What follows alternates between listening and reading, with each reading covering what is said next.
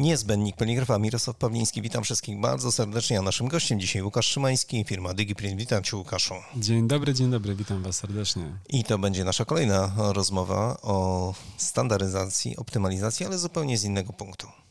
Mm, a z jakiego? O, to dopiero zobaczysz, ale mam nadzieję, że nasi słuchacze wysłuchają do końca i wytrzymają tempo, które narzucimy.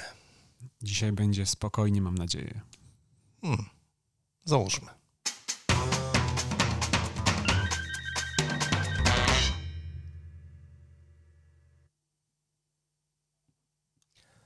Łukaszu, ostatnio rozmawialiśmy o różnych tematach, ogólnie optymalizacja i standaryzacja. Przypominam część pierwszą. Część druga, wspomnieliśmy trochę na temat siedmiu kolorów, czyli druku trochę bardziej skomplikowanego, jeżeli chodzi o opakowania, ale tam się też przewinął taki temat, e, o którym dzisiaj chciałbym, żebyśmy trochę porozmawiali.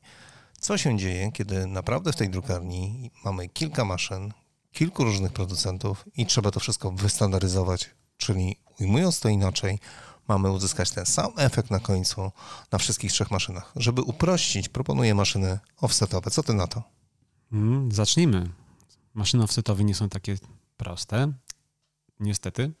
Są to skomplikowane urządzenia posiadające bardzo dużo wałków, bardzo dużo różnych elementów, które tam się kręcą i każdy producent, tak jak Mirko wspomniałeś, ma na to trochę inny pomysł. Niby ta konstrukcja maszyny jest taka sama, ale jak spojrzymy sobie na przykład na KBA, Heidelberg, Komori, są te jednak różnice między nimi. Są te wszystkie konstrukcje troszeczkę inne, prawda? Dokładnie, dokładnie. Natomiast e, skupmy się na tym, jak uzyskać efekt końcowy dokładnie taki sam na każdej maszynie. Hmm. Nie jest to łatwe. Nie, nie. Tutaj mówimy o rozłożeniu trochę tej maszyny na czynniki pierwsze i zastanowieniu się od samego początku, jak faktycznie na tej maszynie drukujemy czy mamy możliwość ułożenia sobie tej maszyny jednej, drugiej, trzeciej, tak po prostu konstrukcyjnie wprost, tak, żeby one były do siebie podobne. Musimy sobie na to pytanie odpowiedzieć wprost, czy jest to no, od początku możliwe, gdyż te maszyny mogą być różne. Po prostu kupując y, te maszyny z, od różnych producentów, być może w różnej nawet konfiguracji, możemy dojść do wniosku, że po prostu się nie da. Oj. No, może tak być. Niektórzy kupują maszyny specjalnie w określonych konfiguracjach po to, żeby można było na nich realizować dokładnie konkretną produkcję. Tylko pytanie od razu pojawia się następujące. A co się stanie, kiedy ta maszyna zatrzyma się? Z jakiegoś powodu pojawi się awaria, która wyeliminuje ją z całego ciągu technologicznego, no i pozostają nam dwie maszyny, na których mamy uzyskać dokładnie ten sam efekt, jak na tej pierwszej, przeznaczonej do tego typu produkcji. Mhm. No, no to Wiesz o czym mówię? Tak, nie potężny, mamy wyjścia. Potężny kłopot, po prostu wyzwanie nieprawdopodobne. Nie mamy wyjścia, musimy po prostu to zrobić najlepiej jak się da. I pierwszym elementem, którym bym zaczął jest e, ustawienie farby i wody, czyli ustawienie tego, tej mieszanki farbowej i wszystkich elementów związanych z prowadzeniem farby, tak żeby ta farba nam się równo kładła na maszynie. No to już ruszyłeś następny klocek to ty wiesz o tym. Mhm. Bo wiesz, jeszcze są przyzwyczajenia drukarzy.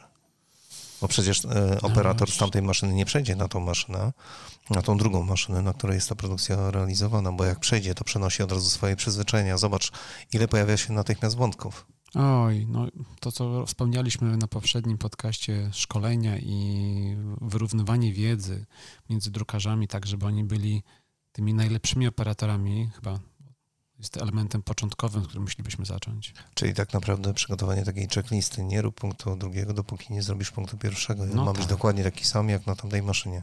Tak, no to tak jakbyśmy, nie wiem, przesiadali się z analogicznie jednego auta do drugiego, mimo że one są trochę do siebie podobne już dzisiaj, no to jednak inaczej się jedzie autami niemieckimi, japońskimi, troszeczkę inaczej to działa. Już nie mówiąc o maszynach drukujących, które są dużo bardziej skomplikowanymi elementami czy też konstrukcjami i tutaj te wszystkie procedury wymyślone przez producenta A i producenta B, mimo że doprowadzają do tego samego celu, są troszeczkę inne. Ale, ale, drodzy Państwo, na samym początku już trochę żeśmy zamieszali, więc teraz chwila odpoczynku i za moment wracamy już naprawdę z poukładanym tematem punkt po punkcie.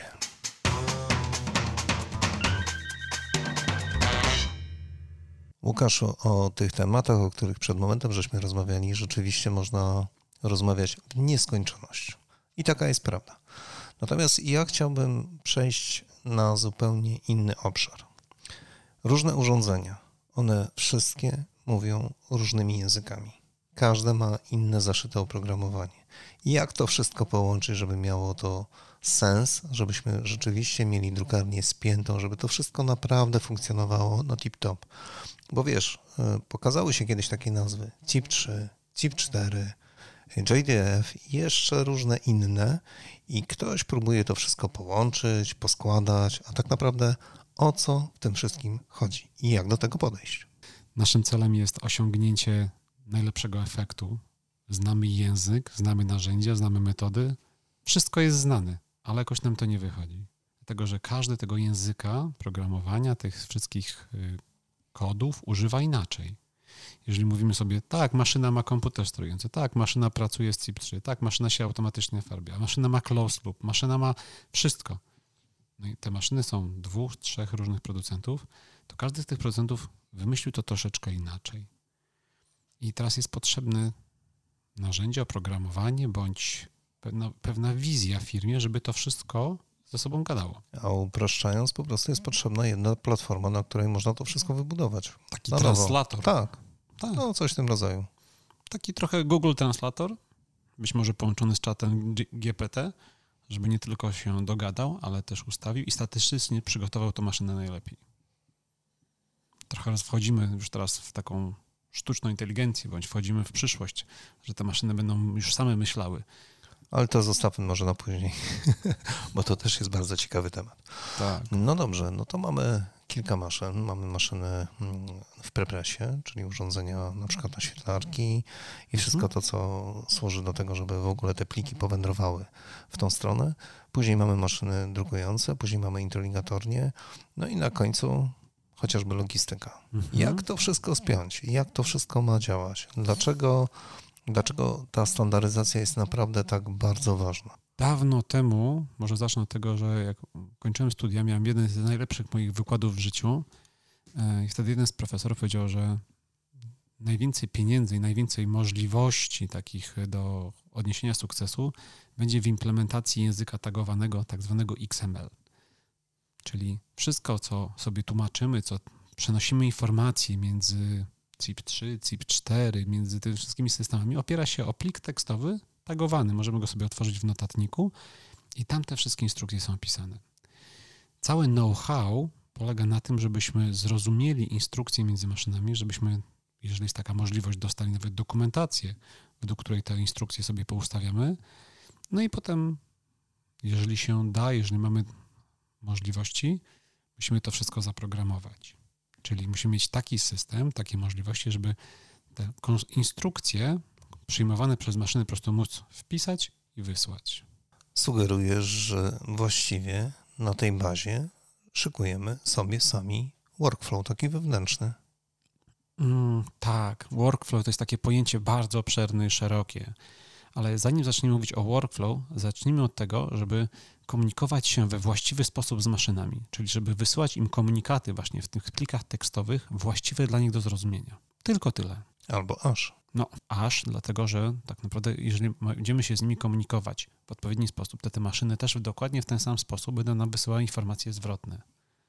I wtedy faktycznie możemy mówić o workflow, bo możemy wysłać komunikat, pobrać, możemy zarządzić, możemy ustalić wtedy faktycznie przepływ pracy, ten właśnie workflow, czyli komunikujemy się, mówimy, co chcemy zrobić. Operator czy maszyna nam zwraca, tak, przyjąłem, zrozumiałem, wykonam to dla ciebie. To mhm. jest nasz workflow. Dobrze, ale to znaczy, że przy zakupie maszyny y, pojawiają się obszary, które no, powinniśmy wiedzieć, że są.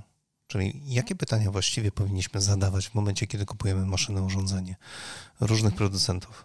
Bo zakładam, że jeżeli kupujemy jednego producenta, interligatornie, czyli Postgres i, i druk, jest nam łatwiej. Powinno być łatwiej. No, powinno być powinno łatwiej, być łatwiej tak. Ci produ duzi producenci, którzy nawet serwują technologicznie całe cykle maszynowe, parki, oprogramowanie, wszystko ma jeden logotyp, uważają, że to ze sobą gada, mówiąc wprost, tak? Jakby komunikuje się w sposób y, transparentny i tutaj nie trzeba nic robić. No dobrze, ale przecież jest dużo drukarni, które powiedzmy, że nawet dwie trzecie na wyposażeniu posiada jednego producenta, ale jedna trzecia mimo wszystko jest zupełnie innego producenta. Tak. I tutaj przede wszystkim właściciele powinni kupując te maszyny, czy też patrząc na wszystkie aspekty, zacząć rozmawiać z dostawcami na temat komunikacji wewnętrznej z innymi systemami, czyli na, tak, na temat tak zwanej integracji. Czyli każda z tych maszyn, jeżeli posiada komputer, jeżeli jest gotowa pod biznes 4.0, czyli pod tą właśnie komunikację z innymi systemami, powinna nam dostarczyć dokumentację o tym, jak należy się z tą maszyną komunikować. Jakie komunikaty wysłać, co odebrać, w jaki sposób można, się, można e, z tą maszyną rozmawiać. Już mnie głowa rozbolała. Wiesz dlaczego? Z jednego powodu, ponieważ e, w momencie, kiedy kupujemy maszynę, pytamy, czy można wykorzystać JDF. Tak, można oczywiście. CIP 3, tak, CIP 4, tak, oczywiście. No ale dobrze, jak? no ale no właśnie. No ale jak? No ale jak? Gdzie jest dokumentacja?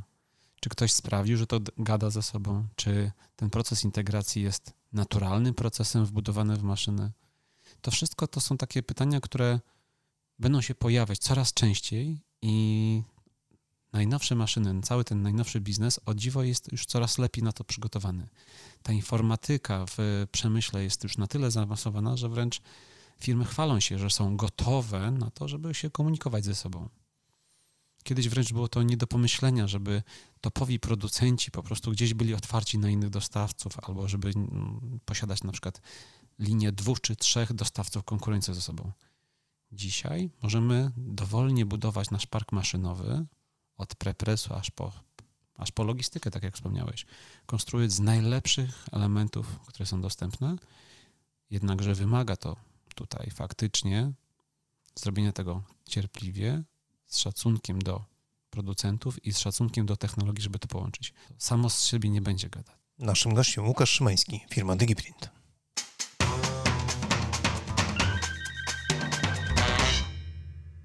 Ruszyliśmy temat całkiem fajnie, ale on nadal jest zagmatwany totalnie. Ja to sam Mhm. czuję, drogi Łukaszu. Więc uprośćmy to jeszcze bardziej, tak jak tylko możemy. Mamy różnych producentów maszyn i urządzeń w naszej drukarni. Różnie te urządzenia ze sobą współpracują, różnie się komunikują. Tak naprawdę nad czym powinniśmy popracować, żeby sprowadzić to do jednego poziomu, do tego fundamentu, w którym zacznie to wszystko naprawdę ze sobą działać, współpracować. Okej. Jeżeli mówimy o działce tej informatycznej, czyli o tych wszystkich systemach, to zacznijmy od tego, jak należy przekazać informacje do maszyny. Czyli jeżeli mówimy z, z poziomu prepres o wysłaniu jakichś plików, no to każda z tych maszyn musi mieć zarejestrowane zlecenie. Drukujemy opakowanie, wydawnictwo, ulotki, katalogi i musimy zarejestrować moją pracę. Czyli musimy podać numer mojej pracy, musimy podać nazwę, sekwencję kolorów, tak? Musimy podać też z jakich farb będziemy korzystać, ewentualnie jakie są tolerancje w druku, bo być może maszyna posiada system kontroli jakości i musimy podać informacje, jeżeli mówimy o takiej zaawansowanej maszynie, o tak zwanych kluczach farbowych, czyli o tym, jak ta farba na tych naszych zespołach powinna być wstępnie ustawiona. Tak? Tutaj nie będę mówić, czy to będzie CIP3, czy CIP4, czy inne rzeczy. To są wszystko jakby elementy, które się ustawia.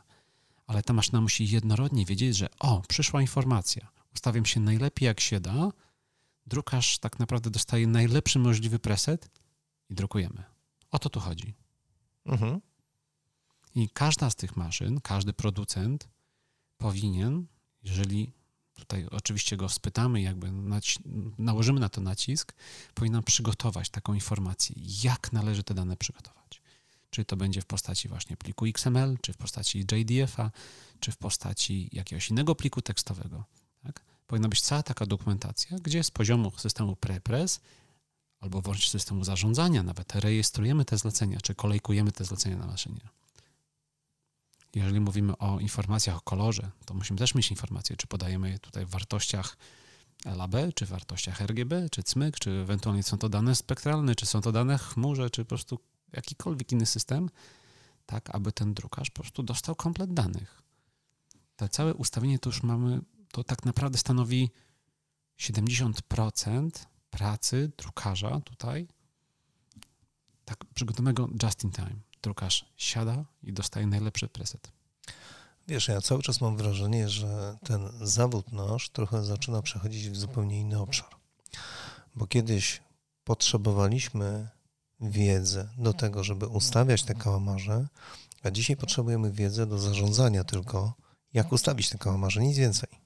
Czyli zupełnie inny obszar. Tak, ale będąc takim fachowym drukarzem, będąc właśnie tym specjalistą, właśnie nie musimy już ustawiać tych kluczy farbowych, nie musimy ustawiać tych histogramów, tylko opiekujemy się naszą maszyną. Pilnujemy wtedy właśnie. Czyli zarządzamy po prostu. Ale zarządzam na innym poziomie, bo mamy więcej czasu i możliwości, żeby sprawdzić parametry maszyny, żeby zobaczyć, jak i fizycznie sprawdzić, w jakim stanie są nasze wałki, jak wygląda guma, obciąg, ten obciąg offsetowy, jak wygląda też sam zespół farbowy, czy coś tam się nie dzieje.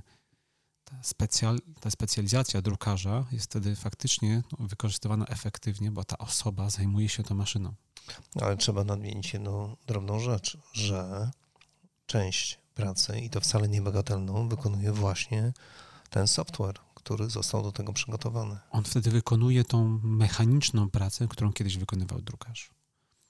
Ten software po prostu robi to bezbłędnie, robi to w jedną sekundę i robi to za nas. My wtedy mamy więcej czasu, żeby faktycznie przygotować te elementy, na które software nie ma wpływu, czyli maszyna. Z tego wynika, że cała technologia zaszyta w maszynach również spoczywa e, w komputerach, w oprogramowaniu, które tam gdzieś jest umieszczone. Tak, bardzo często jak sobie otworzymy maszyny drukujące, tam są dwa bądź trzy albo nawet cztery komputery. I to wszystko jest jeszcze spięte w sieć. A ta nasza sieć posiada dużo innych komputerów. Mamy serwerownię, mamy szafy, mamy biuro, mamy dział handlowy, mamy dział graficzny. Okej, okay, to wróćmy do początku. Od czego mamy zacząć?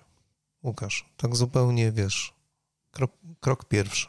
Infrastruktura sieciowa, infrastruktura komputerowa w firmie. Przecież księgowość pracuje na swoich programach, pre, pres, pracuje na swoich, druk na swoich. Mhm. O czym mówisz? No i pytanie, Łukasz. czy to jest w jednej sieci, czy mamy wydzielone sieci, czy mamy zabezpieczenia, czy mamy backupy, czy mamy procedury w związku z tym, że ktoś może nam się do firmy włamać. Super, no to zacznijmy od początku. Punkt pierwszy. Co robimy? Infrastruktura. Czyli, Audyt. Czyli... Audyt i sprawdzamy jakość naszej firmy pod względem zabezpieczeń. Bardzo ważny punkt, który jest często zapominany. Wiele firm ma problem z tym, że ktoś im zawirusuje bazę danych, albo gdzieś się wirus dostanie, albo ktoś włoży pendrive'a z jakimś lewym oprogramowaniem i wtedy cała sieć stoi. Jeżeli stoi sieć, jeżeli stoi firma pod względem IT, to te maszyny już nie drukują. Wiesz, znam drukarnię, gdzie wchodzisz na przykład do działu handlowego i każdy pracuje na zupełnie innym komputerze. Wchodzisz do prepresu i każdy pracuje na zupełnie, na zupełnie innym sprzęcie. Wchodzisz e, do części drukarni i tam zarządzający drukarnią w ogóle korzysta z czegoś innego. Jak to jest mhm. możliwe, żeby to działało razem? No, tutaj akurat standaryzacja jest na poziomie systemu operacyjnego, bo sam Windows, choć trochę nam to standaryzuje, czy, czy Mac OS X y, jako, jako system zarządzający, ale fakt faktem poruszyłeś jedną z kluczowych rzeczy, że jeżeli trzymamy sprzęt, to starajmy się trzymać jednego dostawcy, bądź jednego producenta, żeby w przypadku jakiegokolwiek problemu mieć szansę, możliwość wymiany komponentu czy komputera bez problemu. Jeżeli jest to komputer, który jest w biurze, no to możemy go wymienić na trochę inny, jeszcze popracujemy. Ale w przypadku komputera, który obsługuje maszynę drukującą albo naświetlarkę, albo jakiś sprzęt, który jest ważny w, w naszym przemyśle, Tutaj warto by się zastanowić nad profesjonalnym serwisem, który utrzyma nam ten sprzęt tak samo, jak utrzymuje maszyny. No tak, bo tutaj jest masa informacji, które przepływa. Tak, ta, ta infrastruktura hardware'owa jest niezbędna, żeby potem się komunikować. Ona musi działać. Czy w tym wypadku warto skusić się na mm, wykorzystanie chmury? Czy w ogóle, e... czy w ogóle chmura w poligrafii jest e, rozwiązaniem, na które można liczyć? W pewne elementy, jeżeli chodzi o przesyłanie informacji, czy zarządzanie informacji w obrębie jakichś tam zasobów światowych, czy europejskich, czy w obrębie nawet po prostu jakiegoś tam tylko jednego segmentu, jak najbardziej może być utrzymany na chmurze.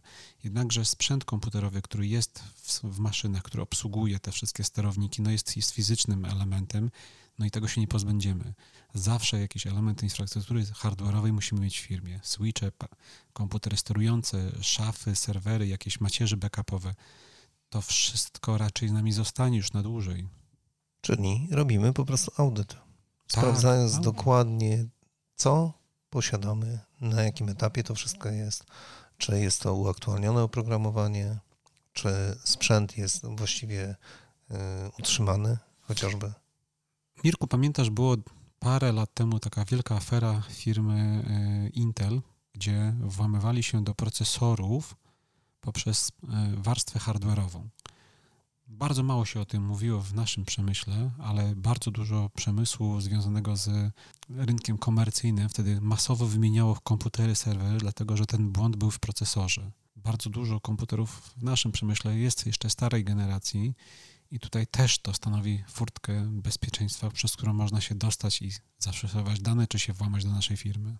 To skoro ruszyliśmy już ten temat audytu i sprawdzenia tak naprawdę, jak to wygląda software, hardware, jeżeli chodzi o wyposażenie, to ciekawi mnie jedno, jedna rzecz. Czy powinniśmy od razu podejmować krok, żeby posiadać backup tego wszystkiego? Przede wszystkim. Wiesz o czym mówię? Mhm. Może się wydarzyć tak, że padło nam łącze z chmurą. Gdzie jest backup? Gdzie są klienci? No jak tak. wygląda baza? I tak dalej, i tak dalej. Co my z tym fantem mamy zrobić? Znaczy podstawowym narzędziem jest backup, to jest takie ABC, nawet posiadając laptopa musi, musimy mieć backup, bo cokolwiek się stanie z tym dyskiem, już nie mamy żadnej możliwości powrotu i backup wydaje się tak, takim czymś naturalnym, ale nie tylko sam backup jest ważny, ale też... Ale proces... poczekaj, naturalnym tylko dlatego, że my z tego korzystamy, tak samo jak z telefonu, z laptopa i, tak. i z dowolnego programowania. Tak, tak. Ale popatrz, jak wiele drukarni nie myśli o backupie tego, co posiada u siebie w produkcji. Coraz więcej firm już o tym myśli, bo to jest najważniejsza wartość. Bez plików graficznych, bez tych danych, bez e, informacji, tak naprawdę ten cały sprzęt jest martwy. Więc naprawdę coraz więcej firm posiada już dość e, zaawansowane e, struktury backupujące, archiwizujące te wszystkie dane. Myślę, że audyt, który stwierdzi poziom tego backupu i jakość tego backupu jest jak najbardziej tutaj jakby znacząca, ale też fajną rzeczą, która jest często zapominana jest procedura recovery, czyli procedura odtwarzania danych. Co się stanie, gdy? Taka procedura bezpieczeństwa. Można ją samemu ułożyć? Mm, najczęściej aplikacje, które backupują, same wymuszają te procedury, ale warto to przećwiczyć. Po prostu jak ćwiczymy wszystkie inne procedury, czy też jeżeli się szkolimy i staramy się e, pewne rzeczy też e, sobie przypominać, tak samo procedura e, odtwarzania danych, czy, czy migracji, czy przynoszenia jak najbardziej jest to taką procedurą, która powinna być w firmie sprawdzana, uskuteczniana i wykonywana raz na jakiś czas. Drodzy Państwo, ja tylko przypomnę o tym, że rozmawialiśmy na temat optymalizacji i standaryzacji. Później rozmawialiśmy na temat druku w siedmiu kolorach.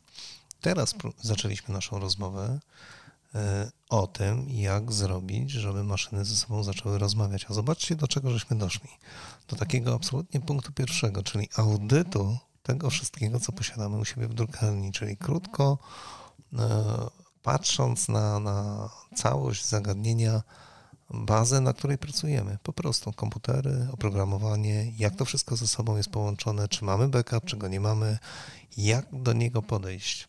Tak, Często taka trywialna rzecz jak wymiana switchy i przewodów sieciowych usprawnia dużo pracy. Po prostu wymieniając przewody i switche, czyli podnosząc jakość przepustowania, przepustu informacji w firmie, nagle się okazuje, że możemy efektywniej, szybciej pracować. Przypomnę, naszym gościem Łukasz Szymański, firma DigiPrint, a za moment wracamy do tej naszej bardzo ciekawej rozmowy.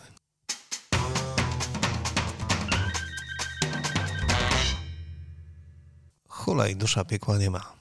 Łukasz, wprowadziliśmy workflow, jakąś standaryzację, wymianę informacji. To o czym zapomnieliśmy? O czym zapomnieliśmy? Tak. O tym, żeby się pochwalić przed klientem. Żeby pokazać naszemu klientowi, że jesteśmy powtarzalni, efektywni, żeby go zaprosić do pracy z nami w tym standardowym procesie, żeby on się czuł z nami komfortowo, żebyśmy byli w stanie jako drukarnia powiedzieć, drogi kochany kliencie, trzymamy nasz najlepszy możliwy standard, zoptymalizowany, zgodny z wszystkimi możliwymi trendami i jesteśmy gotowi drukować Tobie lepiej, szybciej, taniej i zautomatyzowanie. Bardzo Cię kochamy. Ty nam płacisz. Na tym to polega. Tak, tak, tak, tak. A powiedz mi, jest to możliwe? Rzeczywiście klient może się czuć komfortowo? Mm, a porozmawiamy sobie o, o klienta. Jeżeli rozmawiamy z nim szczerze, że przygotujemy mu platformę, przygotujemy mu narzędzia, żeby mógł na każdym etapie, po pierwsze, czuć się przyjemnie pracując z nami, żeby mógł szybko i jasno wymieniać informacje, żeby mógł szybko i sprawnie i tanio złożyć nam zamówienie i wie na każdym etapie, co się z tym dzieje i jest pewny jakości, no to taki klient chce z nami pracować. Mm-hmm. Ja mam w to uwierzyć. Mm. A pracowałeś kiedyś w takich platformach webowych, czując się komfortowo, korzystając z aplikacji, ze smartfonu, z tego, że wszystko jest masz podpowiedziane pod Twoje potrzeby? Nie zawsze. Mm. Ale są takie narzędzia. Są. I do prawda. tego trochę dążymy właśnie, czyli budujemy relacje z klientami w oparciu o nasz standard, optymalizujemy ten standard w oparciu o informacje, które dostajemy od klienta. Jeżeli klient mówi, że coś potrzebuje zmienić, coś się dowiedzieć więcej, coś zebrać, to jesteśmy już na to gotowi. Drodzy Państwo, co to znaczy standaryzacja? Co to znaczy optymalizacja i jaki jest efekt w drukarni? No tak, to rzeczywiście na te pytania znajdziemy odpowiedź w następnej naszej części, bo tam zapraszamy gościa specjalnego, który trochę poopowiada o tym, co się wydarzyło u niego w drukarni. Łukasz, kiedy to wszystko zostało wprowadzone, zgadza się? Mm, oczywiście. Drodzy Państwo, niezbędnik poligrafa Mirosław Pawliński, naszym gościem dzisiaj Łukasz Szymański, firma DigiPrint. Dziękuję Ci Łukaszu za dzisiejszą rozmowę, a tylko i tak żeśmy dotknęli wierzchołka Góry Lodowej. Mhm. Z pasją i przyjemnością mógłbym z Wami rozmawiać o każdym z tych aspektów. Do usłyszenia w następny czwartek. Pozdrawiam.